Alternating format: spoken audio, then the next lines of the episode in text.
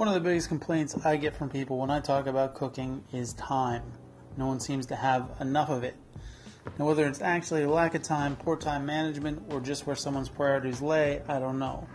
What I do know is that cooking and eating well are usually the first things to get cut when time runs short. So, what can be done? Well, I'm Chef Ben. This is Food in 5 brought to you by HowToNotBurnShit.com. And today we're looking at seven time saving cooking hacks that can make cooking more fun, easier, and more enjoyable. Now, I firmly believe that if time is the only thing holding someone back from cooking, there are solutions. So, in an effort to help time restrained people cook more, I have co- compiled a list of time saving cooking hacks that I have learned and developed over my almost 20 years in the restaurant industry. So, let's take a look. Number one, have a plan. Having a plan when you enter the kitchen will start you off on the right foot. It doesn't have to be super a super detailed plan, just have some kind of path forward in your mind. Think about what you're making, how you're going to make it, and the steps that go into making it. Read any recipes you're following uh, a few times so that you know exactly what needs to be done. And if you think it would be useful, make an actual prep list just to keep your mind focused and organized. Number two, stay organized. Staying organized in the kitchen is incredibly important. We have a saying in professional kitchens that a disorganized station leads to a disorganized mind. This causes all kinds of issues, from losing things to tripping over things to burning things, all of the bad things. Keep things as organized as possible.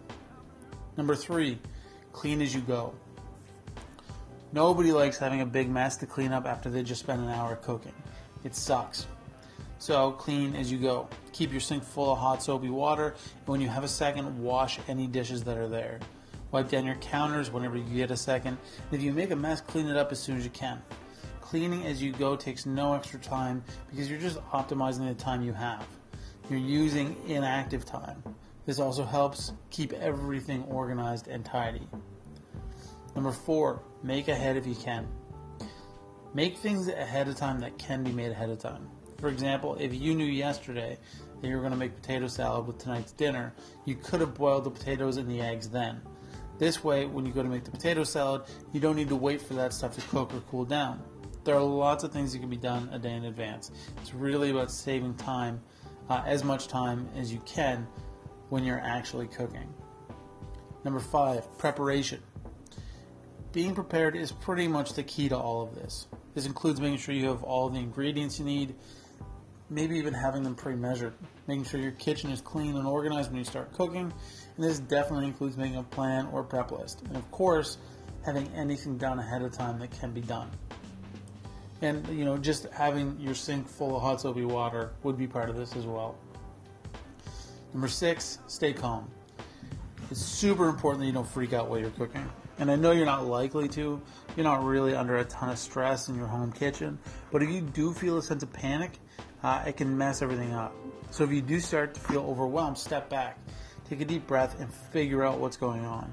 It could be as simple uh, as clutter is starting to build up and you don't really notice. So take a minute, tidy up, get your mind straight, and move forward. Number seven, enjoy it. Try and enjoy the process. This is really important, and I've talked about it a bunch before. Try to stop thinking of cooking as a chore that needs to be done. If you follow all of the other time saving cooking hacks, you'll notice that not only that cooking not only takes less time, but it's actually more enjoyable. I find that it's a great way to unwind after a long day as long as everything is organized, tidy, and you know what you're doing. I actually think of cooking as a form of meditation. I get in the kitchen, I focus on what I'm doing, and let everything else slip out of my mind. And to be fair, this last hack doesn't really save you time, but it definitely changes your perception of time, making it seem like cooking is going a lot quicker than it actually is. So there you go, seven time saving cooking hacks that can help you enjoy cooking more and save you time. I hope that you enjoyed this post, and if you did, please share it and tell your friends, uh, and most importantly, get cooking.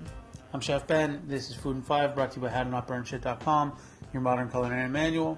You can follow me on Instagram and Twitter at Chef Ben Kelly and on Facebook at Ben Kelly Cooks. And of course, like and subscribe to the podcast. And like I just said, if you do like it, tell your friends about it. I'd really appreciate it. But I'd really appreciate it. I don't know why I said appreciate about it.